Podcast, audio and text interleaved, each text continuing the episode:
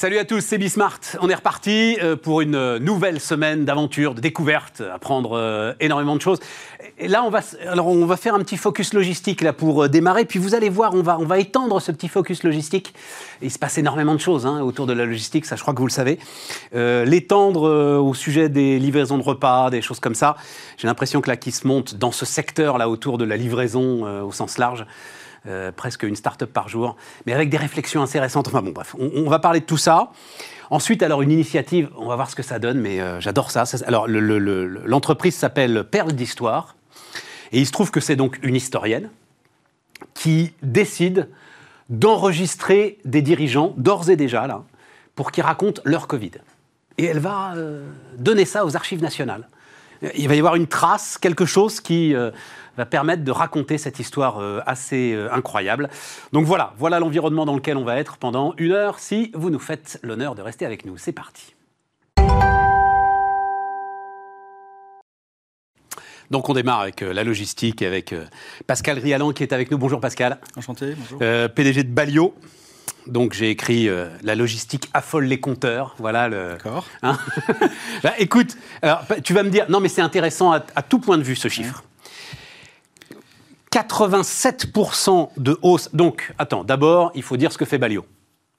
Balio robotise les Fenwick. Pour faire simple. Pour faire simple. Voilà.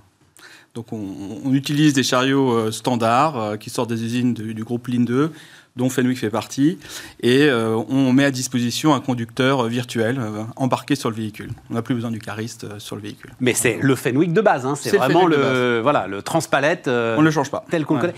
Est-ce que tu peux aussi robotiser mon transpalette qui est dans mon entrepôt depuis quelques années? Alors, techniquement, oui, c'est possible, mais ça n'a pas tellement de sens parce que cette machine, après quelques années, elle s'est pris pas mal de, de murs, ou en tout cas, elle a, souffert. Et donc, la valeur résiduelle de cette machine euh, est tellement ridicule par rapport à, la valeur embarquée sur un robot que ça n'aurait pas tellement de sens. D'accord, ça sert à rien. On prendrait un risque euh, qui n'aurait pas beaucoup de sens. Ouais, ouais, ça sert à rien. Voilà. Et, mais parce qu'il y, y, a un sujet, t'inquiète pas, on va pas partir là-dessus, on va parler de la logistique, mais quand même sur la robotisation. Euh, donc c'est quoi? C'est la disparition du métier de cariste globalement, d'ores et déjà programmé? À long terme, oui, mais à court terme, non. Aujourd'hui, euh, alors on a certains sites sur lesquels on a certains de nos robots qui tournent et au maximum, on va être capable d'automatiser peut-être une vingtaine, une trentaine des flux. Euh, qu'on pourrait automatiser. Le reste, euh, bah, le reste, euh, l'humain reste indispensable. Il faut filmer des palettes, il faut découper des choses, faire un contrôle qualité. Et donc là, l'humain est indispensable et c'est souvent le caris qui le fait. Filmer les palettes, c'est pas encore automatisé. Alors, le filmage, oui, hein, c'est mettre un film plastique hein, autour des palettes. Voilà, hein, mais ça va être mettre une étiquette, faire des choses comme ça. et ça, l'humain le fait. Et c'est souvent d'ailleurs le caris qui s'en occupe. Donc voilà. Donc... Et, et je crois qu'il y a un sujet quand même dans la robotisation, et ça aussi c'est super intéressant, c'est chargement-déchargement. C'est-à-dire les camions. Toujours, oui, voilà. Ah. C'est pas toujours le même camion. Hein. Alors oui, alors le chargement, le déchargement des camions, c'est peut-être l'un des derniers flux logistiques qui sera fait par des robots. Ouais, c'est ça. Aujourd'hui, techniquement, c'est pas, c'est pas possible en fait, tout simplement, parce que les, les, les, les, palettes sont collées dans les camions et sortir ça de manière automatisée, c'est prendre trop de risques par rapport à la, à la palette, tout simplement. Non, mais pourquoi en plus? Parce que euh, on est euh, dans une réflexion de l'ensemble des, des, de ceux qui organisent la supply d'optimisation du chargement des camions. Oui. Et donc ça, ça veut dire qu'il va falloir, pour le coup, évidemment, quand même pas mal d'intelligence humaine, et pour remplir le camion, et pour le décharger de manière euh, intelligente. Alors, il y a déjà des solutions qui permettent de décharger les camions, mais ce sont des espèces de chaussettes qui passent sous les palettes, ouais, sortent tout d'un coup. Ouais. Euh, c'est pas les robots euh, tels qu'on les. Oui, mais tu sors tout d'un coup. Tu ne peux pas aller chercher pour aller chercher le paquet qui va bien avec le camion. Hein, euh, voilà. Mais ça, c'est effectivement des solutions, on sort tout d'un coup, et euh, il faut que le camion ait un certain standard, généralement. Donc ça se fait de bâtiment à bâtiment ou d'usine vers des sites qui sont spécialisés. Euh, la logistique, à du tout venant, automatiser, sortir les palettes, c'est encore rare. voilà. Et donc, pour qu'on comprenne bien, vous voyez l'entrepôt, mhm. et vous, en fait, ce que vous faites, c'est que vous modélisez l'entrepôt, et ensuite, les Fenwick se baladent dedans. Voilà vous gérez la totalité de, de l'automatisation du lieu. Exactement. Donc, comme, comme je suis venu ici, euh, je ne connaissais pas les lieux, hein, je suis venu pour la première fois, on s'est rencontrés. Donc, je suis rentré ici, je suis capable de ressortir. Donc, mon cerveau a tout simplement cartographié votre site. Et si je me concentre un peu, je ressortirai en corrélant ce que j'ai vu à l'origine pour ressortir. Ben, nos robots, c'est pareil. on cartographie l'environnement, on stocke ça sur le robot, et ensuite le robot est capable d'évoluer en totale autonomie dans la partie cartographiée. Voilà. Il y a même, euh, oui, c'est ça. Il n'y a même pas un gars avec un joystick quelque part. Il n'y a pas de balise, il n'y a pas de référentiel, il n'y a rien de tout ça. Donc en gros, on va lui dire va chercher tel lot sur l'étagère. Ouais, C'est ça. Ah ouais, tout à fait. Une fois qu'on a cartographié le site, donc ça c'est le visuel, on va, on va dire ça comme ça. Ensuite, évidemment, on recrée euh, les, chemins, les positions en rayonnage, les points de prise, les convoyeurs, afin, en fait, tout simplement d'indiquer au véhicule quel est, le, quel est le chemin à parcourir du point A vers le point B.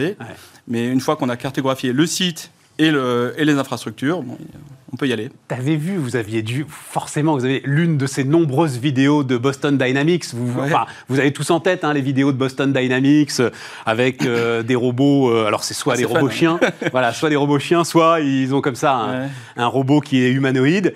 Et on le voyait essayer de mettre un paquet sur une étagère et l'humain l'empêchait euh. de le faire. Tu te souviens pas de ce truc je ces vidéos. Et c'était tellement terrible qu'on était presque pris d'affection sur ce robot qui n'y arrivait pas, qui essayait, etc. La robotique quasiment humanoïde chez eux. oui, mais, mais, ça en fait, ça n'a pas de sens, c'est ça. C'est beaucoup trop compliqué, beaucoup trop cher, sans intérêt. Alors, il y a une question de coût, évidemment, mais aussi la sécurité. En fait, euh, ces machines-là, je connais bien Boston Dynamics, on a certains de nos, collègues qui travaillent chez eux maintenant. Euh, malheureusement, gérer la sécurité de manière industrielle avec des machines comme celle-là reste pour moi une vraie question. Je ne sais pas comment ils la gèrent, je n'ai jamais échangé avec eux, mais ça serait très intéressant de, peut-être de les, de les convier, d'échanger avec eux. Je ne sais pas comment ils gèrent la sécurité. la sécurité dans notre environnement, dans le monde de la logistique, elle est normée, elle est cadrée, elle doit être calculée mathématiquement. Et ça, je ne sais pas euh, aujourd'hui si c'est possible avec ces technologies-là. D'où l'immense avantage de travailler avec Linde. C'est quoi l'autre gros fournisseur? Il y en a deux gros fournisseurs. Alors on travaille d'une part Linde, notamment pour le marché européen en Asie, et puis avec Eisteriel qui nous permet de couvrir le marché américain, puis aussi de, le marché asiatique, l'Europe. Enfin, on travaille de manière mondiale avec les deux. C'est ça, mais et donc on travaille en fait dans les normes, dans les normes de Linde et donc dans les normes de la logistique Alors, c'est les normes de la, de la robotique euh, mobile euh, appliquée à la logistique. Hein. Alors, il y a des normes de sécurité pour les machines de base, enfin sur les bases véhicules, mais les normes qu'on doit appliquer en robotique mobile sont encore euh, d'autres normes, d'autres directives. Il y a même une directive européenne sur le sujet qui a été transférée dans une norme ISO. On va peut-être trop dans les détails. Non, non, au contraire, ah, vas-y. non, non, mais, c'est passionnant. Mais eh, c'est ça qui se passe aujourd'hui. Hein. Donc on est dans un monde qui est déjà normé, à la différence de la voiture autonome, où pour l'instant c'est encore un peu ouvert, c'est un monde très ouvert. Nous, c'est normé, ce qui nous donne un énorme avantage et la possibilité tout simplement de, de, faire grandir ce marché, hein, bien sûr. Et pourquoi est-ce que c'est super important? Parce qu'en fait, comme tu l'as dit, on est dans un monde où les robots et les hommes vont vivre ensemble. Voilà. D'une part. Ce mot de euh, cobotique, là, hein, qui vient assez régulièrement. Hein. Voilà, en plein dedans. Ah hommes et robots doivent être ensemble et non plus séparés par un mur, par un grillage qu'on a beaucoup ah, vu dans les usines. Robots ne sont pas en cage. Hein. Non, c'est pas des oiseaux en cage. C'est vraiment des, robots qui évoluent euh, euh, au sein de la logistique, au sein de, des, lignes de production parfois. Donc, on est vraiment. oui, nos robots doivent être sûrs. C'est-à-dire que si quelqu'un traverse un, un passage, le robot doit s'arrêter en sécurité et de manière sûre, fiable. Et cette fiabilité industrielle qu'on doit, qu'on doit, qu'on doit obtenir, elle est cadrée, elle est normée, elle est, et, ça, c'est difficile à faire quand on veut. Et c'est un frein à l'innovation aussi, hein, parce qu'on ne peut pas faire ce qu'on veut. Voilà. Ben oui, mais dis donc, heureusement. Ah oui, oui. Mais non, mais. non, et s'il y avait que des palettes et des cartons, ça ne me gênerait pas. Mais il y a ben des gars quand même qui sont Voilà, voilà, C'est vrai que par rapport aux robots de Boston Dynamics, on est beaucoup plus contraint, euh, évidemment. Bon, et donc, une fois qu'on a dit tout ça, 87% hum. de hausse du chiffre d'affaires au quatrième trimestre 2020. Euh, il y a un effet de rattrapage, forcément? Oui, l'année 2019 a été un peu difficile pour nous, et puis euh, on, a, on, a, on, a, bien relancé la machine en 2020, ouais, c'est l'idée. Mais alors, qu'est-ce que, alors, est-ce que ça, alors première chose, est-ce que ça veut dire ce que je dis moi assez régulièrement, mais là on a, que en fait les industriels, l'ensemble de ceux qui investissent sont aujourd'hui le pied sur l'accélérateur. Et dès que le brouillard se lève un peu, parce que ça, c'était, j'imagine, les commandes de l'été, quand on a cru qu'on était sorti, on était un peu tiré d'affaire, euh, pour le coup, ça repart à fond. Alors, il y a plusieurs effets. Euh, il y a déjà un effet de rattrapage, mais purement interne Balio. Euh, on avait évoqué dans, les, dans, les, dans les communiqués précédents les difficultés techniques qu'on avait eues. Hein. On a on a fait malgré tout beaucoup d'innovations chez Balio. On a poussé la technologie euh, au point qu'on pouvait. Pour une raison, on reviendra peut-être après dessus, c'est de, permettre tout simplement de, changer un véhicule manuel avec un véhicule robotisé dans le même environnement sans changer l'infrastructure du client. Un des gros freins de notre industrie, eh c'est si on demande au client de changer la largeur de ses allées, de changer ses palettes, etc., pour faire la robotique, en fait, c'est génial, mais ils ne le font pas. Et donc ça, c'est un gros frein euh, auquel on a à faire face, et donc on essaye de, de, de, de lever. Euh, donc il y avait un, il y a aussi, donc on a fait lancé beaucoup d'innovations euh, en 2018, 2019, notamment sur le, la prise et la dépose en grande hauteur.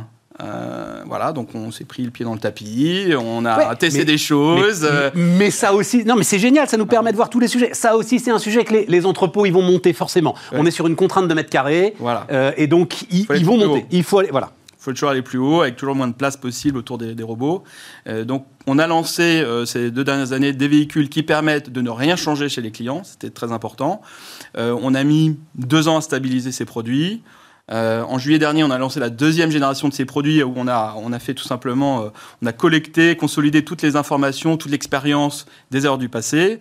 Et donc maintenant, on est reparti sur une lancée avec des produits qui sont euh, fiabilisés, qui permettent de ne pas changer les infrastructures des clients. Et c'est vraiment une grosse demande qu'on a, notamment dans le monde de la logistique traditionnelle, parce que bah, c'est des gens qui n'ont pas forcément énormément de moyens, beaucoup de capex à mettre sur ces sujets-là. Tout à fait. Et voilà, ça nous permet. Démarche super étroite, Voilà. et en même temps, Beaucoup de contraintes.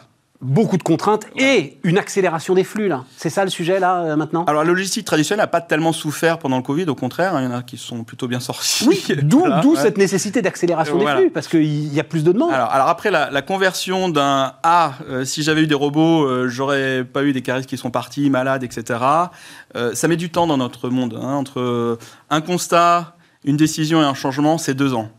Donc, euh, on a commencé il y a un an. Raisonnablement, l'année 2021 euh, devrait être. euh, Mais c'est pour ça, parce que dans, dans le communiqué de Chiré, il y a mise en place d'une nouvelle stratégie commerciale. Ouais. C'est pour essayer d'accélérer justement ces deux ans là entre.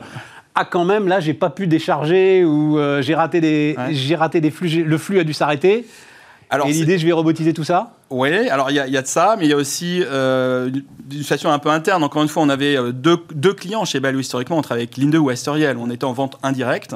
Donc on est toujours en vente indirecte, mais on a ajouté en 2020 euh, des ah, je intégrateurs. savais pas ça c'est Linde qui vend Balio oui, oui, oui. Jusqu'à la Ah, fin 2019.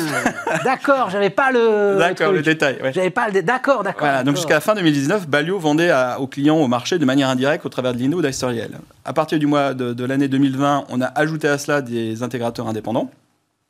L'année 2020, pour lancer des nouvelles offres, pour des gens qui eux-mêmes ont des difficultés à passer l'année, ça n'a pas été la, chose la plus facile à implémenter, euh, mais c'est parti. Et euh, sur l'année 2021, on va aussi commencer à vendre en direct, ce que nous n'avons jamais fait dans l'histoire de Balio. Donc c'est aussi beaucoup de nouveautés qui vont permettre de faire des relais de croissance sur 2021 et les années à venir. Voilà. Ouais, mais on est sur de la méga innovation quand même, hein, Ouais. et on est sur de la méga innovation en France. Donc euh, Oui, voilà, moi je suis. française, ouais. Ah bah oui, je suis très très fier qu'on raconte cette histoire, euh, financée par la bourse. Enfin, Alors, en tout cas, c'est une que, boîte. mais- Oui, oui, non, non, mais voilà, non, Historiquement. non, mais c'est ça. C'est une boîte cotée. C'est une boîte côté. ouais. euh, et une boîte cotée dans l'innovation, ben, euh, c'est pas toujours facile. Non, les, deux sont pas forcément compatibles. Est-ce que oui, mais est-ce que là, enfin, on est justement avec des actionnaires qui comprennent que euh, ils sont embarqués pour un moment, mais que l'histoire, elle peut être euh, une histoire un long feuille, long très fleuve très riche. tranquille. Voilà, c'est ah non, c'est pas un long fleuve tranquille. Non, c'est même plutôt une berge qui descend euh, Alors, vers le fleuve. Là, là, elle remonte un peu. Là, Voilà, c'est ça. Là, elle remonte un peu. Non, mais euh, comment est-ce que ça se passe justement? On dit beaucoup euh, aujourd'hui en France, chercher des capitaux pour l'innovation, pour l'innovation de rupture, pour des choses comme ça, c'est très compliqué.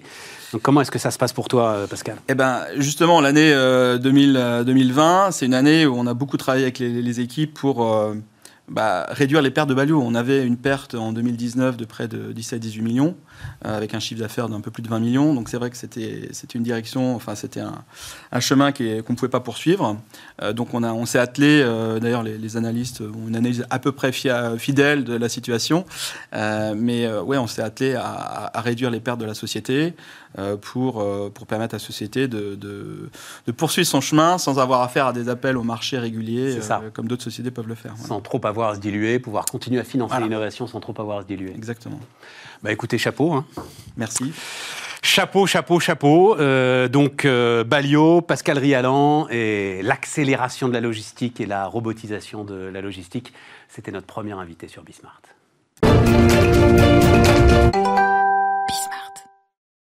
On continue les amis, pas très très loin d'ailleurs de, de la logistique. Pas très très loin. Jonathan, on n'est pas très très loin de la logistique C'est vrai. hein, quand on parle de, de Resto du Coin. Jonathan Mallet. Alors, Euh, je discutais, il se trouve que je connais très très bien un livreur Uber. Ah. Voilà. Et donc je disais, tiens, je reçois un gars euh, qui veut changer un petit peu les codes, tout ça. Il me dit, en ce moment, il y en a un par jour.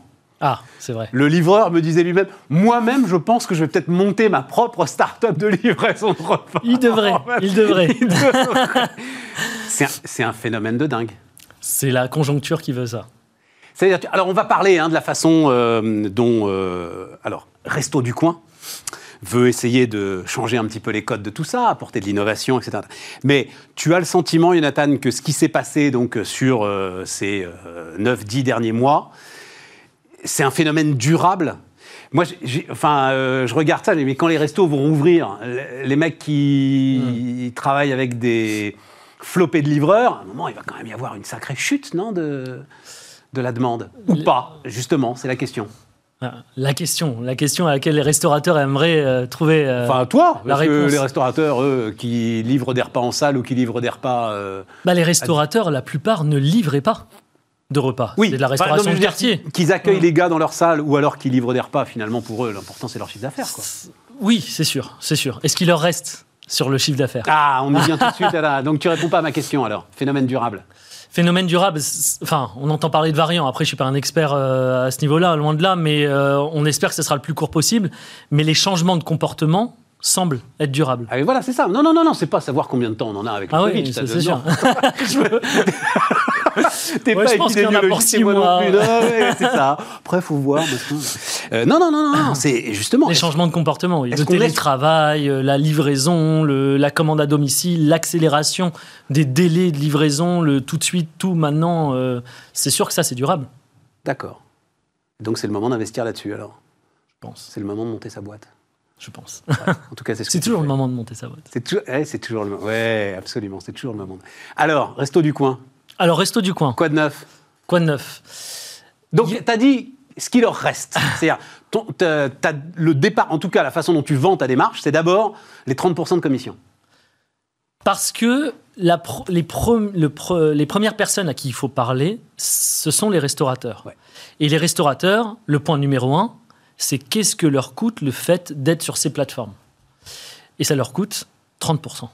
Uber et Deliveroo. Hein, euh, Uber et Deliveroo et Just Eat et tout, tout ce qu'on veut, comme s'il y avait ils sont tous à 30%. une entente, Ah ouais, dis donc. un petit restaurateur lambda qui n'a pas les moyens d'aller négocier avec eux, c'est 30%. Et encore, comme on est euh, sur un, un plateau un peu euh, technique business, on peut aller plus loin. Vas-y. C'est 30% de leur TTC. Donc, euh, Ah oui, ils payent oui, également oui. une com sur, sur, sur la TVA qui est à 10% pour la livraison. Et ils récupèrent une partie de la TVA sur ce qui est facturé par les plateformes, donc les 30%, parce qu'il y a de la TVA aussi qui leur est facturée. Sauf que la TVA qui leur est facturée sur les 30% est inférieure à la TVA. euh, Mais c'est ahurissant. donc en gros, ils je vous épargne les calculs, ils payent 33% de leur chiffre d'affaires. Mais je savais pas que c'était sur le prix TTC. Moi, je C'est sur le sur prix hors taxe. C'est sur le TTC. Non, non, mais alors pour le coup, non, non, non, non, je me, mais je me demande parce que globalement, c'est pas normal. Enfin, Bercy à un moment va regarder ça quand même, non? C'est un business, hein, le, le Non, mais business est libre. business- hein, non, le on business peut- est libre, mais c'est pas normal que Uber et Deliveroo se fassent de la marge sur de la TVA. Tu vois ce Ah, que je veux dire? ça, oui. Ah non, c'est pas normal que du tout ça. C'est un impôt, hein. C'est vrai. Ça, Tiens, tu m'apprends un truc, dis donc, comme quoi. hein. Ça apprend plein de trucs. Donc, ok. Donc toi déjà, commission moins chère. Donc déjà, nous, on essaye de bannir le mot commission. C'est une plateforme de mise en relation entre les restaurateurs et les consommateurs. Donc, nous, ce qu'on va gagner, c'est des frais de mise en relation qui sont clairs, qui sont affichés. 1 euro hors taxe pour chaque commande, quel que soit son montant. C'est ce que nous, on va gagner. Ah oui, tu casses le truc là. Alors après, on peut aller dans les détails, hein, parce que pour l'emporter, il n'y a pas de coût supplémentaire, c'est un euro. Quand on fait de la livraison, il y a quelqu'un à payer, il y a le coursier qu'il faut payer. Donc le coursier, dans les 30, 33 ou ce qu'on veut de- des plateformes, ils vont payer leur coursier. Mais comment ils vont le payer, ça c'est encore une autre question. Donc l'idée, c'est nous de prendre un euro, de réduire nos frais et d'essayer d'équilibrer. Un euro sur une commande moyenne, c'est quoi? C'est 15-20 euros? Non, la moyenne, ça va plus être autour de 20, 22, parce Ouais, qu'il y a des gros paniers. Ah oui, oui, oui, d'accord. Mais après, il faut payer le coursier, hein, encore. Et ça, euh, alors justement, euh, et, et ça c'est quoi? C'est le, c'est le restaurant. Alors, Toi, toi tu t'oc- ah mais parce que c'était une de mes questions ça. mm, Toi, tu es une plateforme de mise en relation. On, va raconter que tu veux être local, etc. Et tout, on va raconter ça. Mais alors, tu t'affranchis complètement du sujet des coursiers. C'est au ah restaurateur non, de se débrouiller. ah non, non, pas du tout, pas du tout. On peut pas. Sinon, on serait pas, euh, on pourrait pas essayer de jouer sur le même terrain. Donc nous, on part du principe que nos frais sont arrêtés, c'est un euro hors taxe par commande, quel que soit le montant. Après, il faut équilibrer les acteurs en présence pour qu'ils s'y retrouvent tous. Le consommateur, qui veut être livré vite, pas payer trop cher. Le restaurateur, qui ne supporte plus euh, d'entendre parler de ses commissions, vraiment, au point que certains ne veulent pas aller sur ces plateformes, même s'ils n'ont pas trop le choix. Et le coursier, euh, on entend suffisamment dans la presse parler de, de précarité ou du, du montant qui peuvent être payés. Euh, Ouais, enfin ça là-dessus. Bon, c'est un autre rien. sujet. Je dis, je l'ai- j'en connais un certain nombre très très bien. euh, Ouais. euh, Alors, ils se plaignent pas tous, pas et du tout. non, hein. voilà, ils se plaignent Ah pas non, tous. je suis totalement d'accord. J'en discute avec beaucoup. Il y en a qui sont très contents, qui font des bonnes journées parce qu'ils enchaînent les courses Mm. pendant les périodes de rush. Mm. Euh, maintenant, on peut pas dire on va, euh, on va garder euh, les, les règles au niveau des coursiers avec des courses parfois qui sont payées moins de 3 euros et essayer de favoriser que le consommateur et le restaurateur. Si on se veut équitable, et c'est un peu ouais. nos- Et donc, et donc, comment est-ce que tu résous ce, ce en problème fixant un prix minimum pour la course. Un tarif minimum à 5 euros par course. Mais comme nous, on prend moins derrière, ça reste acceptable. Alors, qui paye ces 5 euros? Donc ça veut dire qu'en gros, c'est 6 euros par commande pour le restaurateur. Ton euro de mise en relation, 5 euros de la course. Non, parce qu'il y a le consommateur qui paye une partie de la livraison. Comme sur les plateformes. D'accord, d'accord. d'accord. Donc ça, euh, nous, on a fixé ça à 1,90€, Ouais. ce qui reste inférieur à la moyenne des frais de livraison qui sont payés actuellement sur les grandes plateformes. D'autant plus qu'ils ont rajouté des frais de gestion récemment. C'est encore autre chose qu'on n'a pas. Euh, 1,90€ pour le consommateur et le reste à payer pour le coursier Alors, sachant que, chez le restaurant. euh, il faut y venir, t'es local, local, toi. Toi, tu te dis en fait, ton donc resto du coin, ça veut dire qu'en fait, euh, comme son nom l'indique, je vais commander au resto du coin. Alors, on est local avant tout parce que quand vous allez ouvrir votre application, vous allez voir les restaurants les plus proches de vous. Pas forcément ceux qu'on a décidé de classer en haut. Parce qu'il y a plein de manières de classer les restaurants, mais c'est pas par proximité que c'est fait sur les grandes plateformes. C'est fait en fonction du contrat tel qu'il a été négocié. C'est fait en fonction du référencement sponsorisé. On peut payer de la publicité en plus des, des 30% sur Mais les toi aussi, on pourra. Non. Non. Non. Même dans le quartier? On classe les restaurants par ordre de proximité. Après, on peut aller chercher loin si on veut, si la livraison est possible. D'accord. Donc, on peut aller chercher le même restaurant que sur une autre plateforme. Mais c'est une concurrence équitable. C'est classé dans l'ordre. Vous retrouverez par contre en tête vos restaurants favoris, ceux chez qui vous avez déjà commandé, Ouais. et ceux auxquels vous vous êtes abonné. C'est aussi un autre sujet. C'est-à-dire, vas-y, vas-y. bah, C'est-à-dire que-.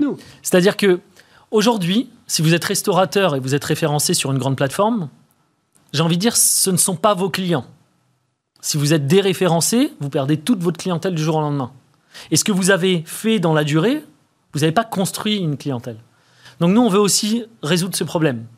Et un client qui est un consommateur qui aime tel restaurant peut s'abonner à ce restaurant en un clic. hein, je m'abonne pour recevoir l'actualité, donc les plats du jour de ce restaurant. Et ça, ça change aussi euh, un peu la donne.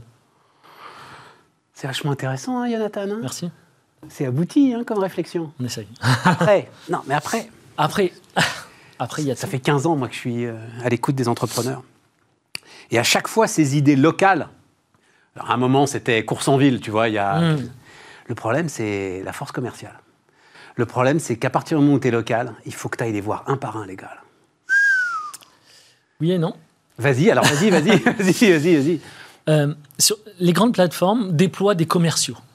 J'ai discuté avec l'un d'entre eux il n'y a pas si longtemps, région par région, qui vont voir les restaurateurs, surtout ceux qui ont une image, qui ont du débit, qui ont un potentiel, pour les euh, motiver à venir vendre leur place sur la plateforme.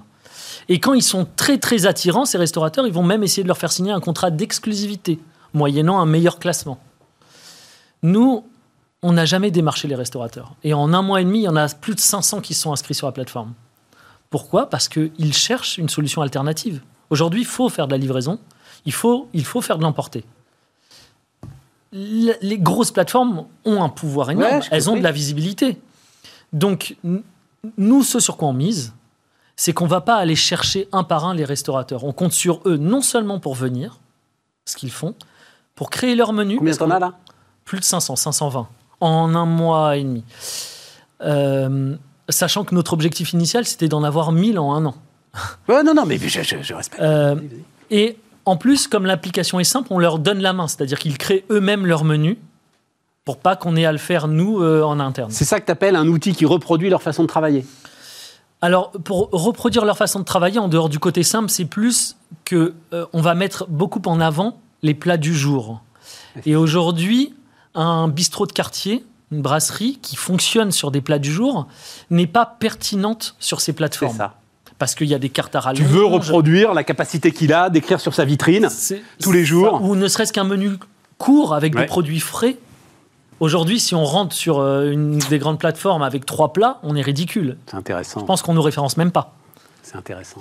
Tu es quelque part dans la, dans la, la food tech, là, tu es quelque part entre Uber, Deliveroo et puis les Frischti, Nestor et autres qui cuisinent eux-mêmes le plat du jour. C'est Voilà, c'est ça. C'est-à-dire qu'on ne peut pas euh, s'affranchir de ce qui marche, parce que quand ça fonctionne, c'est c'est que la demande est là.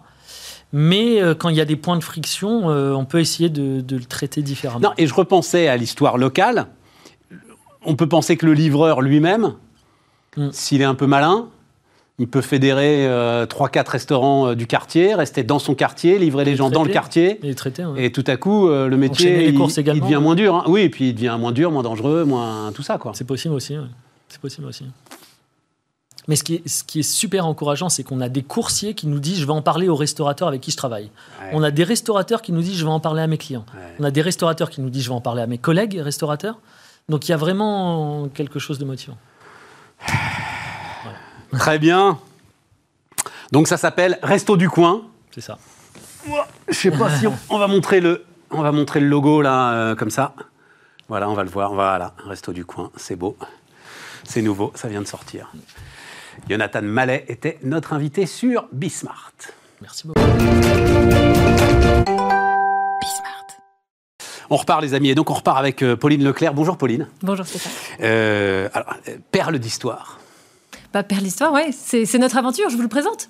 Non, Perle non, non, juste, je ne, je- non, mais on va raconter un peu. Donc, euh, j'ai mis mémoire des entreprises face au Covid. Enfin, euh, Ouais. voilà, il faut que ça rentre dans les. Mais alors, euh, oui, un mot de perle d'histoire, parce que depuis, alors depuis combien de temps Père l'Histoire existe et que- 10, 12 12 ans Ouais, 12 ans. 12 ans, c'est vraiment une aventure entrepreneuriale. Au début, c'est l'idée qu'on qu'on file en se disant bah, tiens, euh, moi j'aimerais tellement euh, mieux connaître l'histoire de ma famille, et puis d'histoire de famille aux histoires d'entreprise, et, et la découverte d'un métier euh, génial, passionnant, qui est l'ingénierie historique. L'ingénierie historique. Ouais. Ça vous semble un peu abscon Vas-y, vas-y, vas-y, non, raconte-moi Non, ça. mais effectivement, l'ingénierie historique, bah, c'est pas moi qui l'ai inventé. hein, c'est un mot euh, notamment que euh, Florence Descamps, qui est chercheur à l'EPHE, euh, nous a soufflé et euh, qui est le marché de l'histoire. Et il existe un marché de l'histoire. Et donc, nous, on est une agence, aujourd'hui une agence de 10 personnes, et euh, qui s'est spécialisée dans euh, la préservation et la valorisation de l'histoire des entreprises. Voilà. Donc, on accompagne les boîtes pour vraiment euh, structurer leurs ressources patrimoniales. Donc, on a deux grandes familles de métiers. Une grande famille autour des archives. Donc là, c'est vraiment travailler sur les, ressources, les archives, la mémoire, les collections, les lieux qui font l'histoire de l'entreprise. Et puis, une autre activité qui est la médiation culturelle. C'est quel est le meilleur moyen pour transmettre cette histoire. Et, euh, et pour chapeauter tout ça, eh bien, on est, on se refait pas. J'ai commencé dans le conseil.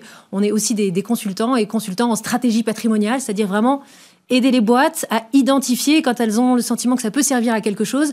Et ben finalement, quels sont les enjeux auxquels l'histoire va répondre Parce que d'abord l'histoire c'est bien beau, mais en fait à quoi ça sert? Et donc voilà, on accompagne les entreprises. je te poserai une question sur le à quoi ça sert, mais avant ça, euh, il y a des chartistes, parce que c'est école des chartes, il y a des un pour. euh, ouais, archives. exactement, bah, il y a des chartistes euh, dans ton équipe euh, aujourd'hui? Tout à fait, dans notre équipe. Alors, selon les deux pôles euh, que je t'ai décrits, euh, dans la partie archivistique, c'est Valérie Marchal, effectivement, chartiste, Ouais, c'est euh, qu'on a la joie d'avoir chez nous. Et, euh, et donc, Valérie, elle était avant responsable du service patrimoine de l'INPI, donc tous les brevets, tous les Propriété dépôts de marque. industrielle, hein. Exactement. Et chez nous, bah, donc, elle, elle est vraiment là pour mettre en place des politiques d'archivage, pour faire respecter les normes, pour faire respecter la RGPD, pour accompagner les entreprises dans bah, l'accès à l'information. Parce que finalement, c'est aussi un sujet d'actualité. hein. Bien Quand sûr. on n'est plus au bureau au quotidien, euh, comment est-ce qu'on fait pour avoir accès à la bonne info euh, au bon moment? Donc là, il faut structurer un peu les archives. C'est passionnant, euh, Pauline, et j'ai l'impression qu'en plus, donc euh, il y a 12 ans, tu as été visionnaire parce que pour moi, ça colle avec deux, deux injonctions aujourd'hui euh, qui pèsent sur les entreprises. Il y en a beaucoup, mais deux. La première, c'est quand même qu'on leur demande assez régulièrement de rendre des comptes. Ouais. Et effectivement, l'archive est une preuve. Voilà. Complètement, l'archive est une preuve. Une preuve bah, quand il s'agit de, de rendre des comptes par rapport à une décision, quand il s'agit de rendre des comptes parce qu'il va y avoir un procès qui va vous tomber Oui, sur la figure. ou même devant l'histoire, c'est-à-dire euh, on est aujourd'hui sur des mémoires qui s'entrechoquent, Mm. qui remontent d'énormément de communautés, et à un moment, des entreprises peuvent se retrouver au milieu de ces Ouais. mémoires, sachant pas trop ce qu'elles ont pu faire il y a 20, 30, Ouais, 40, ouais. 50 ans. hein. Ouais, là, c'est effectivement, je vous rejoins pas mal là-dessus. Et on a eu des sujets avec des clients qui nous ont dit, mais en fait, est-ce que nous, on a quelque chose à voir avec ce sujet-là Voilà, Que ce soit l'esclavage. Voilà. Quel est notre lien avec l'esclavage? Quel est notre lien avec l'utilisation de tel ou tel matériau qui, des années après, s'est avéré dangereux? Exactement. Voilà. Et, bah, et là, effectivement, ça fait, une partie, ça fait partie de notre métier et de la particularité de notre métier, c'est qu'on on dit aux entreprises intéressez-vous à votre histoire et n'hésitez pas à le faire d'une manière scientifique pour vous en interne. Déjà, connaissez-vous en fait vous-même un peu ce que vous dites sur quand la question va être posée, quand ce choc va advenir, qu'est-ce que je vais répondre? Et qui je suis moi là-dedans. Ouais. Et donc euh, c'est pour ça qu'on propose notamment euh, ce qu'on appelle nous un corpus historique, hein, c'est notre, euh, notre jargon, mais c'est de faire un travail de recherche historique, scientifique, en interne dans les boîtes, pour pouvoir, source à l'appui, archive à l'appui, se dire où est-ce que j'étais moi dans cette histoire-là C'est ça. et quelle est mon histoire. Et puis ensuite, en fonction des opportunités, que ce soit des opportunités constructives ou des opportunités défensives, en mode un peu gestion de crise, de se dire bah, sur quel levier je vais appuyer, quelle est la thématique et quelle est ma réponse. Quoi. Ouais, complètement. C'est super intéressant. hein. Et l'au- l'autre élément, alors euh, celui-là plus positif, Ouais. bah, c'est toute cette histoire de raison d'être. Ouais, complètement. Ça, c'est sûr que c'est quelque chose qui remonte racines, en plus voilà. énormément. Ouais. C'est quelque chose qui remonte énormément et on le voit alors dans la réflexion sur qui on est, fondamentalement, quand on se dit, bah, finalement, euh, quand on revient aux origines, il y a ces éléments-là de la mission, c'est de se dire, bah, pourquoi? Pourquoi est-ce que j'ai été créé Quelle a été l'intuition du fondateur au début? Et dans la strate, c'est là-dedans, qu'on- dans ce terreau-là, qu'on peut retrouver des éléments qui vont nous dire qui je suis aujourd'hui, quand parfois on s'est un peu éparpillé. Et on a eu comme ça la demande d'un industriel. C'était le dirigeant qui disait Bon, ok, alors, au début, on a fait des raffineries. Ensuite, on s'est mis à faire des locomotives. Ensuite, aujourd'hui, on fait des machines-outils. Mais en fait, qui on est? Pourquoi est-ce qu'on est passé comme ça de- d'un métier à un autre? Et- Ouais, ouais. Et, c'était assez génial. Et je trouvais que sa question était, était fabuleuse. Quoi. bien sûr. Parce que ça permet de trouver le fil conducteur et de contextualiser. Dire, bah, en fait, Et nous, on a suivi l'innovation. quoi. C'est ça. Et j'imagine, eux, le fil conducteur, c'était l'excellence industrielle ou quelque Ouais, chose comme ça. comme ça, Ouais, voilà. Exactement. Donc il y a, il y a un moment, c'est- c'est de retrouver ce fil rouge qui fait qu'on en est arrivé là aujourd'hui, comprendre les évolutions et comprendre qui on est. Donc dans la raison d'être, effectivement, ça se, ça se retrouve carrément.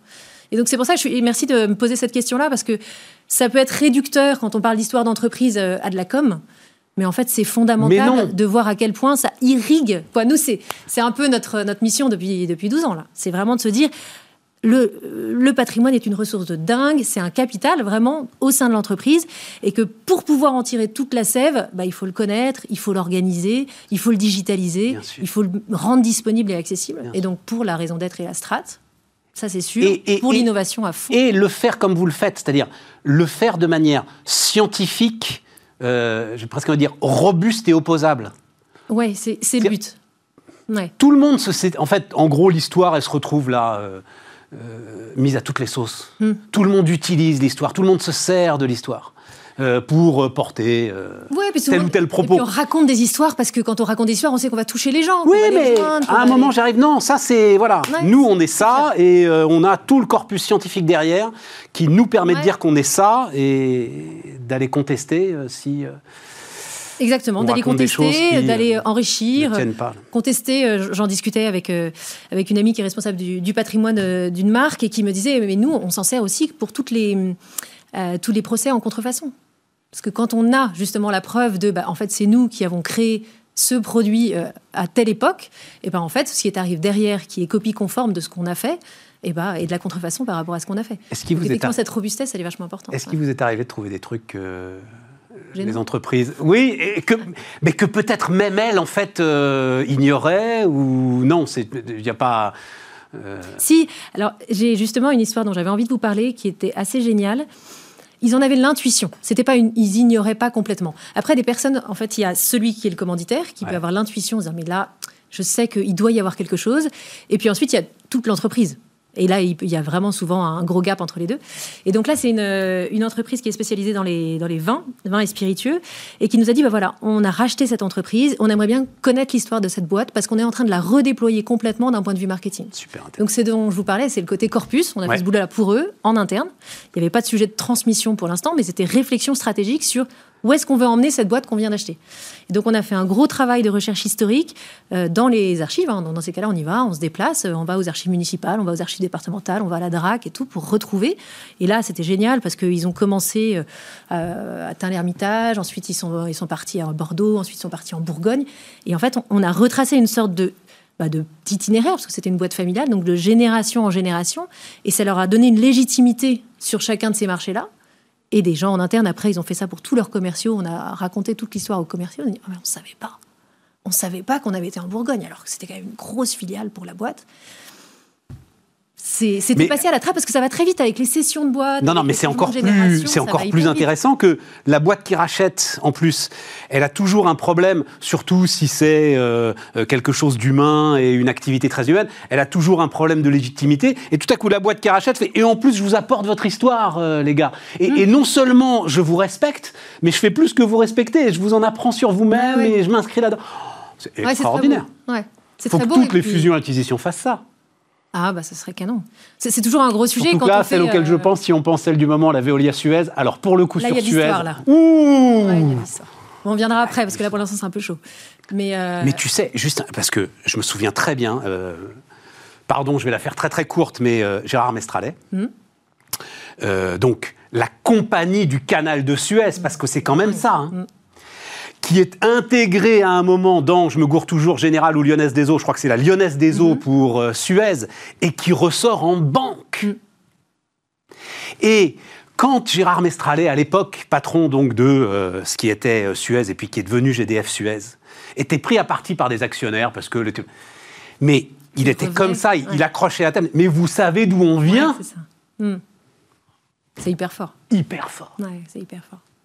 Non, mais ça donne effectivement une, légitimité, un ancrage, une crédibilité qui est, qui est fondamentale. Bon alors, Pauline, on fait blabla, mais euh, mémoire, des entreprises mémoire des entreprises face au Covid. Donc, oui, ça c'est là-dessus. Voilà, ce que tu as décidé de faire, c'est euh, donc euh, enregistrer des dirigeants, c'est ça? Oui. Ça, c'est effectivement notre actualité. C'est la prise de conscience du premier confinement, mars l'année dernière, où euh, le coup près tombe. Hein. on, est, tous euh, chez nous, assignés à résidence. Et là, on se dit, on est en train de vivre un truc exceptionnel. Et comme euh, vous le disiez, on est, on est des historiens, on est des chartistes, on est des historiens de l'art. On s'est dit, bah, nous, notre responsabilité aujourd'hui, c'est de créer les sources d'archives de demain. C'est de se dire, ce moment qu'on va vivre, il faut qu'il reste dans l'histoire. Et l'histoire, elle dépend des traces qu'on en laisse. Et donc, et bah donc on s'est mis en, musique. Il y avait cette, cette obligation on était allé voir les archives nationales. Alors, il y a une branche des archives nationales qui s'appelle les archives nationales du monde du travail, qui est à Roubaix, donc qui dépend du ministère de la Culture. Et on leur a dit écoutez, il faut qu'on documente ça. On va faire l'histoire de la décision à travers la mémoire des dirigeants. Est-ce que ça vous intéresse? Alors qu'ils étaient tous chez eux, c'était non essentiel, tout était fermé. Ils ont dit ah, c'est génial, on prend. Et donc, euh, on s'est dit ensemble, bah, maintenant, il faut que ce soit faisable. Nous, ce qu'on fait, c'est un service d'intérêt général. Donc, ce sera un don. Et donc, on a rassemblé ensuite des partenaires. Il y a euh, des mécènes. Il y a KPMG qui nous accompagne en tant que mécène. Il y a l'Observatoire B2V des mémoires euh, également. Et puis, il faut qu'on tire des enseignements de ce qu'on est en train de vivre, de, tout ce que les patrons vont nous donner. Et donc, euh, le SCP. Ce partenariat, le SCP, c'est les chercheurs. C'est l'école. Ah oui, voilà, c'est ça. L'école de management. Et, et c'est des chercheurs derrière. C'est des enseignants-chercheurs qui vont pouvoir prendre la matière et commencer pour maintenant à, tirer des enseignements. Alors, c'est ma première question. Donc, euh, combien tu en fais des entretiens? 40 40, oui, on 40 est à 42, ça nous a un petit peu. Voilà. Des SBF 120, plutôt des grands patrons, lourdes responsabilités. on, hein. a commencé par des gros en se disant, c'est le rêve hein, d'aller voir tout le monde, mais à un moment, euh, il y a aussi une limite de moyens. Et donc, euh, les gros, on a 40 dirigeants, CAC 40, ETI. ADP, Nexens, Pierre et Vacances, Renault, Sodexo. Total, et Pouyanné, il vous a accorder une demi-heure. Ils sont super hein, parce que c'est vraiment eux un don qu'ils font aussi à l'histoire. Hein. Ah oui, mais ça prouve aussi oui, l'importance. Eux-mêmes ont conscience. Ah, Complètement. Parce que pour que Pouyanné vous donne une demi-heure, euh, mm. j'aimerais bien qu'il me la donne. non, mais c'est vrai qu'on a été. Euh, il y avait un peu un pari hein, de se dire est-ce qu'ils vont avoir la disponibilité euh, pour nous pour nous donner leur témoignage. Et en fait, euh, on a été très agréablement surpris. Ils ont vécu un truc qui était tellement dingue. Ils ont été très fiers de leurs équipes. Ils ont euh, mis en œuvre des choses euh, inhabituelles et ils se sont dit, il faut que ça reste dans l'histoire. Ils ont, ils ont vraiment été sensibles à la démarche. Et donc, euh, effectivement. euh, 30 minutes parce que, enfin, je pense que tu voulais plus, mais c'est pour justement avoir C'est leur pour avoir de la disponibilité. C'est parce qu'on était sur un sujet très précis qui était l'histoire de la décision. Donc, euh, il y a une dizaine de questions. C'est les mêmes questions pour tout le monde. C'est ça, c'est normé et scientifique. Hein. Ouais, c'est normé. Le, le but, c'est vraiment de créer de l'archive. Et là, ce qu'on réalise, c'est une campagne d'archives orale. Donc, ça a été normé. Normé au début méthodologiquement dans le questionnaire, qui est le même pour tout le monde sur le choix de la thématique. Et puis normé derrière dans l'analyse, parce qu'on fait euh, des trucs archivistiques, hein, donc des fiches chronothématiques, des fiches témoins, des fiches enquêteurs, pour que ça devienne vraiment une archive. Et quand vous allez avoir le chercheur qui va se mettre dedans, il sache, ah bah ok, donc ça a été interviewé par machin associé de KPMG, par exemple, et donc il peut y avoir un biais dans l'interview, mais ça, l'historien doit le savoir. Euh, ça a été fait à euh, tel moment et à telle date. Donc, à telle date, qu'est-ce qui se passait à ce moment-là pour Total? Ah bah voilà, chute euh, du prix du baril, machin. Voilà, pour qu'il puisse avoir les éléments de contexte qui font qu'il va pouvoir étudier le témoignage et en, et en ressortir vraiment quelque chose. C'est ce qui le distingue avec une interview qui va être intéressante aussi pour l'historien, mais qui ne sera Bien pas sûr, de la- mais euh, tu dis ils vont pouvoir s'en saisir tout de suite. C'est-à-dire, c'est quoi C'est 30 ans les archives euh, normalement? Ah Celles-là ouais. sont pas soumises. En termes de disponibilité. Oui, en termes de disponibilité. qu'il y a un gros boulot qui a été la gestion des droits, droits euh, d'utilisation de ces témoignages. Et on a donné le choix à chaque dirigeant. Et donc, euh, il peut soit tout de suite céder son témoignage, Ouais. soit le céder uniquement euh, en salle de lecture. Donc, il faut aller à Roubaix, et voilà, c'est plutôt une démarche euh, d'historien, soit le laisser, le garder confidentiel pendant 25 ans. Ouais, voilà, c'est ça. Voilà, ça, selon le code du patrimoine, c'est le secret des affaires. Donc, euh, mais vraiment à notre aussi euh, Qui grand gardé bonheur. qui, euh, qui le garde au secret ah ouais, pendant ça. 25 ans non, ça, on vous le dira pas. Mais par contre, euh, Bah, enfin- j'ai fait le petit calcul pour m'amuser. Il y a plus de 90% qui ont dit tout de suite. Oui, je comprends. Ouais. Je comprends aussi que, par exemple, j'en sais rien vraiment, mais je vois dans ta liste Renault, à un moment où c'était doublement compliqué Ouais, pour eux. voilà, peut-être que lui, il dit. si- en, en tout cas, s'il est sincère, je pense, s'il est sincère avec toi, il a dû Il dire euh, euh, laissez ça de côté un Voilà. petit peu Et c'était bien, effectivement, comme Ouais. vous le dites, de, de pouvoir donner cette, euh, cette voix à la sincérité et à l'authenticité. C'est ce qu'on va rechercher. Quoi. Ouais, c'est ça. Donc, ils n'avaient pas le questionnaire en avance, donc ils avaient la possibilité de rendre le truc confidentiel. Voilà, l'objectif, c'est vraiment que ça, fasse date. Quoi. Et donc Mm. très vite, tu dis grande fierté. Euh, Ouais. Moi, j'ai posé la question, puis maintenant j'ai arrêté, mais à chaque fois, je posais la question, au, bah, pareil, aux grands patrons, quand même, ceux qui avaient des très lourdes responsabilités. Qu'est-ce que tu as appris? Ouais. Et tous, c'était sur euh, les possibilités d'agilité Ouais. d'une organisation humaine qu'ils ne soupçonnaient pas. C'est ça qui ressort aussi. C'est ça qui ressort. Et euh, ce qui ressort aussi, et ce qui était assez étonnant, inattendu, euh, comme nous le disait euh, Jean-Philippe Bouillot, là, chercheur à l'ESCP, c'est qu'en fait, ça a été une phase d'accélération. Là où on se dit, bah, tout le monde a été stoppé, potentiellement, il y en a même certains qui ont dû fermer, arrêter leurs usines. Quand on parle de, de hauts fourneaux pour le groupe Pochet, c'est c'est des choses lourdes. Mais en fait, ça a été aussi une occasion d'accélération parce que des choses qu'on pensait inamovibles eh ben, ont été obligées de bouger. Des, des process logistiques, des process de fabrication. Voilà, on a été obligé d'approvisionnement, on a été obligé de faire autrement. Et donc, on a trouvé d'autres solutions qui vont, qui vont perdurer.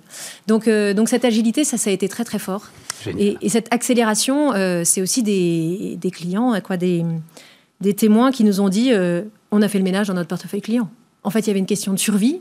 Donc, il y a un moment, on est obligé d'aller à l'essentiel parce qu'on ne peut pas approvisionner tout le monde. C'est dur, mais il faut choisir. Mais en fait, le choix qu'ils font, qui est un choix stratégique qu'ils font maintenant, c'est aussi tout ça de gagner pour la suite. Donc voilà, ce genre d'accélération, euh, Monsieur Pouyanné nous en a fait part aussi. Euh, c'est des éléments importants. À partir du moment où on a une structure qui est, bien gérée, qui est bien organisée, que la, la crise est gérée, et ben le dirigeant il maintient le cap, il maintient sa stratégie, et là il peut aussi accélérer euh, dans cette phase. Donc ça c'était assez inattendu, en termes d'a- d'apprentissage. Et puis cette grande fierté, il y a vraiment des dirigeants qui ont témoigné en disant Oh, mes équipes m'ont bluffé. Et là, c'est toute l'émotion qui remonte, toute la fierté, et aussi les choix euh, d'une organisation le plus décentralisée possible, le plus proche du, du local possible. Parce que dans les groupes internationaux, euh, la réaction qu'il faut avoir en Chine, et puis ensuite en Italie, puis Bien ensuite aux États-Unis, avec Bien tout en. Tout à fait. en cascade, euh, c'était difficile. quoi. Donc c'est le local qui prend Bon. décisions. On attend le bouquin, il faudra faire un bouquin, un magnifique bouquin avec tout ça, non On va y réfléchir. Ouais, ouais. Non, mais c'est vrai, il y a une journée d'études là qui est organisée à l'ESCP en mars euh, par Jean-Philippe.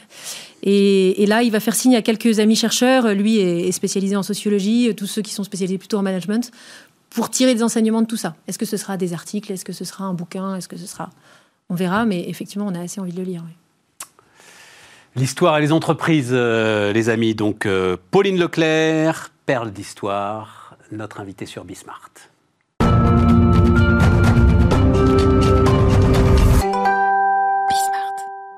Et on termine, on termine avec Stéphane Van Nuffel. Bonjour Stéphane. Bonjour Stéphane. Qui vient nous voir régulièrement hein, pour donner son point de vue sur euh, l'actualité, l'actualité économique, financière, l'actualité des marchés. Mais là, quand même. Donc, quand même, je veux qu'on réserve, euh, parce que j'ai envie de savoir ce que tu penses, toi, de toute cette histoire Robin Hood, etc., qui est quand même bien. très, très, très intéressante. Euh, mais il faut parler, alors, pour le coup, parce qu'on parle depuis un bon moment, mais après, euh, il faut soulever le capot, désosser le modèle, euh, parler marketplace. Oui. En fait, il se trouve que en ce moment-là, depuis euh, quelques semaines, on va dire, dès que je soulève un capot, que je m'intéresse un peu à une boîte, il y a une marketplace pas très loin. Soit elle veut faire sa marketplace, soit elle est associée à une marketplace, soit, soit ils se font un groupement pour faire des marketplaces ensemble. C'est le phénomène. Et toi, en l'occurrence, c'est un phénomène que tu as compris très très tôt Alors, avec netinvestissement.fr. Oui, alors qu'on a compris, euh, je ne sais pas si on est plus intelligent qu'on l'a compris avant les autres, en tout cas c'était notre façon de penser. Bon, enfin, c'était il y a Karl et à 10 ans quand même. Bah, je- Bah, je peux te dire que c'était avant tout le monde. hein. Et, et c'est et c'est Il y avait intéressant. Bezos et toi, en gros. Bah, c'est-à-dire, oh, voilà, en gros. bon, Bon. bon, ça veut dire qu'il y en a un Bah, qui, voilà, qui serait quoi. peut-être sorti un peu mieux que l'autre, bon, on va savoir, mais c'est pas grave. Je lui souhaite tout Il le bien du monde. malheureux. Il est très très malheureux, non, mais je pense en particulier au mec, de, de- au mec qui lui ont conseillé en 97 de vendre sa boîte, ça c'est quand même génial. Enfin bon, bref, je me demande où il est celui-là. Mais c'est vrai, parce qu'il y a 10 ans, on s'était rencontrés justement dans, dans, dans ce cadre-là, et nous, avec Karl, on était un peu iconoclaste, parce qu'en fait, à l'époque, même d'un point de vue juridique, quand tu créais ta boîte ou quand tu créais ton business, tout devait être extrêmement vertical. Tout le monde voulait intégrer sa propre force commerciale, sa propre euh, direction des produits, créer ses produits, etc., etc. Et nous, on s'était dit, bah, dans notre secteur, on sentait que c'était pas ça que monsieur, madame, tout le monde demandait. Au contraire, la banque, qui a sa méthode, son produit, sa, sa couleur, son enseigne, c'était plus, plus ça qu'attendaient les Français en termes d'épargne, ou en tout cas, 2008-2010 les avait clairement calmés une bonne fois pour toutes euh, sur ça. Et c'est peut-être ça qu'on a senti avec Karl, c'est qu'on s'est dit, tu te rappelles, j'avais utilisé euh, face à toi, démocratiser, dépoussiérer, c'était ouvrir en fait ce spectre. Et ça. indirectement, C'est même pas une question de marketplace, c'est une question de technologie la marketplace. C'est une question de d'esprit. Tu peux avoir, euh, euh, je sais pas, de, Ah euh, non, non, non, non, non, je suis pas d'accord du tout. C'est pas une question de technologie, la marketplace. Ah, quand même, il y a, enfin, il y a, il faut, être capable de se brancher. Il y, a dix- ans, pour l'avoir vécu, c'était pas aussi simple qu'aujourd'hui de se brancher chez tout le monde Non, et d'importer les qu'il y a solutions. énormément de techno, mais d'ailleurs, euh, tout Amazon d'ailleurs. hein. Euh, Miracle, qui est le, la, licorne française qui fait des marketplaces partout dans le monde, ils vont revenir là pour, euh, pour qu'on parle de tout ça, parce que justement ça m'intéresse. Non, non, non. Ce qui est intéressant, c'est les produits sont tout à coup devant toi avec une forme d'égalité. C'est ça. Le choix, il est plus sous le contrôle d'un conseiller en gestion de patrimoine qui est forcément biaisé pour tout un tas de raisons. Donc, Ou pas d'ailleurs, mais, euh, mais- ou pas. s'il l'est mais forcément, raison, je il l'est forcément. dire, Donc c'est en ça où ton Ouais. mot de démocratisation il est très, très Exactement, intéressant. C'est la transparence. Et puis, et puis surtout aujourd'hui, et là pour le coup, on, peut- on peut critiquer autant qu'on veut euh, Amazon. Amazon a apporté, alors il y en a d'autres, hein, c'est Discount, moi qui suis bordelais, je vais défendre un peu notre crèmerie française, mais, mais Amazon plus que les autres, hein, dans plein d'autres secteurs et pas simplement dans le e-commerce, a, a créé une- la vraie marketplace. C'est-à-dire cette marketplace où évidemment il continue à y avoir des produits où on sait qu'Amazon touche plus de commissions, ou peut le gérer lui-même. Il, a, il peut avoir cette tentation comme certains groupes de la distribution Bien française sûr, mais il ont fait leur propre marque. Mais je pense à. Decathlon, etc. Bon, etc. Mais pour autant, dans la vision, dans la mise en place et dans le marketing, tu l'as très bien relevé, c'est finalement la même chose qui sort. Alors on sait très bien que dans le top 3, quand tu vas chercher un produit, ça va être plutôt celui qu'ils aiment bien, qui va passer sur l'abonnement Prime, et c'est forcément celui où il marche le plus. Mais on est plus naïf aujourd'hui. Et c'est ça qui est bien, c'est que la marketplace, c'est aussi un moyen pour le consommateur de prendre un peu ses propres responsabilités. Parce que le CGP ou le banquier ou l'assureur qui orientait un peu ton épargne, parce que forcément, pour des raisons qui lui appartenaient, il avait tendance à peut-être l'orienter, bah aujourd'hui, tu ne peux plus dire que c'est plus le cas, puisque quelque part, c'est toi qui provoque cette Exactement. démarche commerciale en allant chercher ce, ce produit Non, non. Et puis en plutôt plus, que attends, pour être très clair, quand je parle du biais du CGP, ça peut être juste un biais de réflexion. Réflex- Intellectuel, Voilà, sa- sa, intellectuel. propre hein. Alors, perception il, des il choses. A, il a parfois ses propres Bah, sûr. intérêts, ses propres accords. À ce moment-là, ils sont quand même assez largement transparents. Mais, mais déjà, ça fait un biais. Mais il peut y avoir juste son biais de réflexion. La, C'est ça qui est intéressant. la- la limite, et tu faisais l'allusion à Robinhood et autres euh, euh, sujets comme ça, la limite de la marketplace, c'est aussi qu'à un moment donné, si tu laisses un néophyte ou un profane aller tout seul euh, faire son marché, il y a certains secteurs où ces réflexes peuvent être encore trop naïfs ou en tout cas trop euh, pas assez euh, cuir-tannés et le, le CGP que je suis ou Eh le ben banquier voilà. peut Mais le non, protéger à ce moment-là sur ce secteur-là. Il faut, Voilà. alors, comme on le dit régulièrement, le meilleur des deux mondes. Il faut qu'à un moment, tu cette marketplace Il faut- avec des verrous de sécurité à droite à gauche, parce que c'est vrai qu'on parle quand même de choses sérieuses. Il faut donc netinvestissement.fr. Il faut donc netinvestissement.fr. Qui fait du Voilà. digital, c'est-à-dire une marketplace avec au bout du fil des êtres humain. Et d'ailleurs, Primonial, donc Primonial, grosse maison de gestion Primonial, ils- Ouais. c'est pas les derniers des Ils se sont pas trompés. Et donc, ils ont décidé de te racheter. Tout à Ce fait. qui nous vaut ce large sourire là Bah, de l'entrepreneur. Oui, oui, ce, qui ce- bah, ce- ce large sourire dit, En d'abord. plus, t'as du bol, t'es déjà à Bordeaux. T'as t'as même pas besoin de prendre ta retraite à Bordeaux. pas besoin. déjà à Bordeaux. tu d'abord, déjà dans un endroit de rêve. On, on se connaît assez euh, euh, pour savoir que je ne prendrai pas ma retraite. Tu parce parles. que justement, l'en- l'en- 18 mois. ah, ah non, non, non, bah, enfin vraiment, là, Stéphane, le, le, le, le- le sujet, mais tu- je, je t'invite à, à inviter les dirigeants de Prémonial. Parce que Tu dois, être, tu dois être le 50e entrepreneur que je reçois euh, sur ces 15 dernières années qui fait Ah non, non, non, mais Stéphane, mais. Ah non, non, moi je reste, hein, parce qu'on va développer au sein Ah de cette non, grande entreprise. Ah, quelque chose de très Ah non, non, intéressant. moi je vais pas développer au sein de cette entreprise. Moi je vais développer au sein de cette entreprise, mais je vais aussi développer cette entreprise. C'est-à-dire que moi aujourd'hui, net- je suis net investissement et, et au sein de Primonial, c'est ça qui est très intéressant. C'est que le patron de Primonial, il n'a pas voulu mettre net investissement by Primonial. Il veut net investissement parce que lui, en fait, il a compris l'architecture ouverte. C'est-à-dire dans son cerveau, il y a une marketplace. Primonial a ses produits. Primonial traite aujourd'hui avec des CGP indépendants. Primonial a sa propre force commerciale. Donc en fait, Primonial a déjà 90% d'un parcours client. Ce qui manquait à Primonial, et c'est pour ça qu'on n'est pas en concurrence, nous, net investissement, avec les forces commerciales de Primonial, c'est les clients qui viennent sur Internet, qui font leur marché, qui Voilà. vont sur des marketplaces. Et c'est là où Stéphane Vidal, il est, il est malin. C'est qu'il s'est dit à un moment donné, il me manque cette brique-là.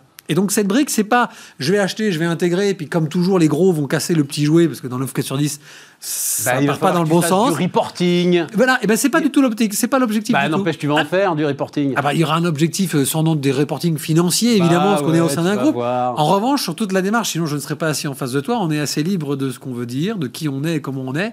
Et, et- et tu nous connais, on est, Carl et moi, assez, assez chien fou. Et pour autant, ils sont ravis. Et je vais te dire, franchement, Stéphane, euh, on n'aurait pas fait cette opération avec Carl, avec aucune autre boîte que Primonial, parce qu'ils sont aussi innovants et ils sont tout à fait capables de remettre en question leur propre modèle. Non, non, mais il y en a d'autres, hein, des beaucoup plus intéressants, qui auraient pu me mettre à la retraite beaucoup plus vite, pour aller dans ton sens.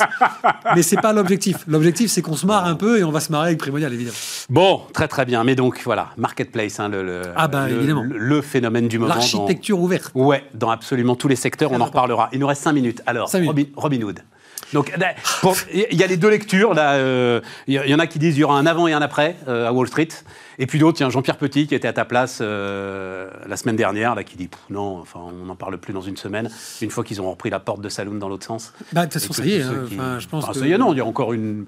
Non, non, mais y a des- La boîte en question, enfin, vous connaissez tous l'histoire, je crois qu'elle avait pris 1600%. 1600%. euh, Euh, elle en a peut-être perdu euh, 30-40, donc ça va. il- Ouais, ouais, bah, sauf que le problème, c'est que. Dis-moi un Alors, peu.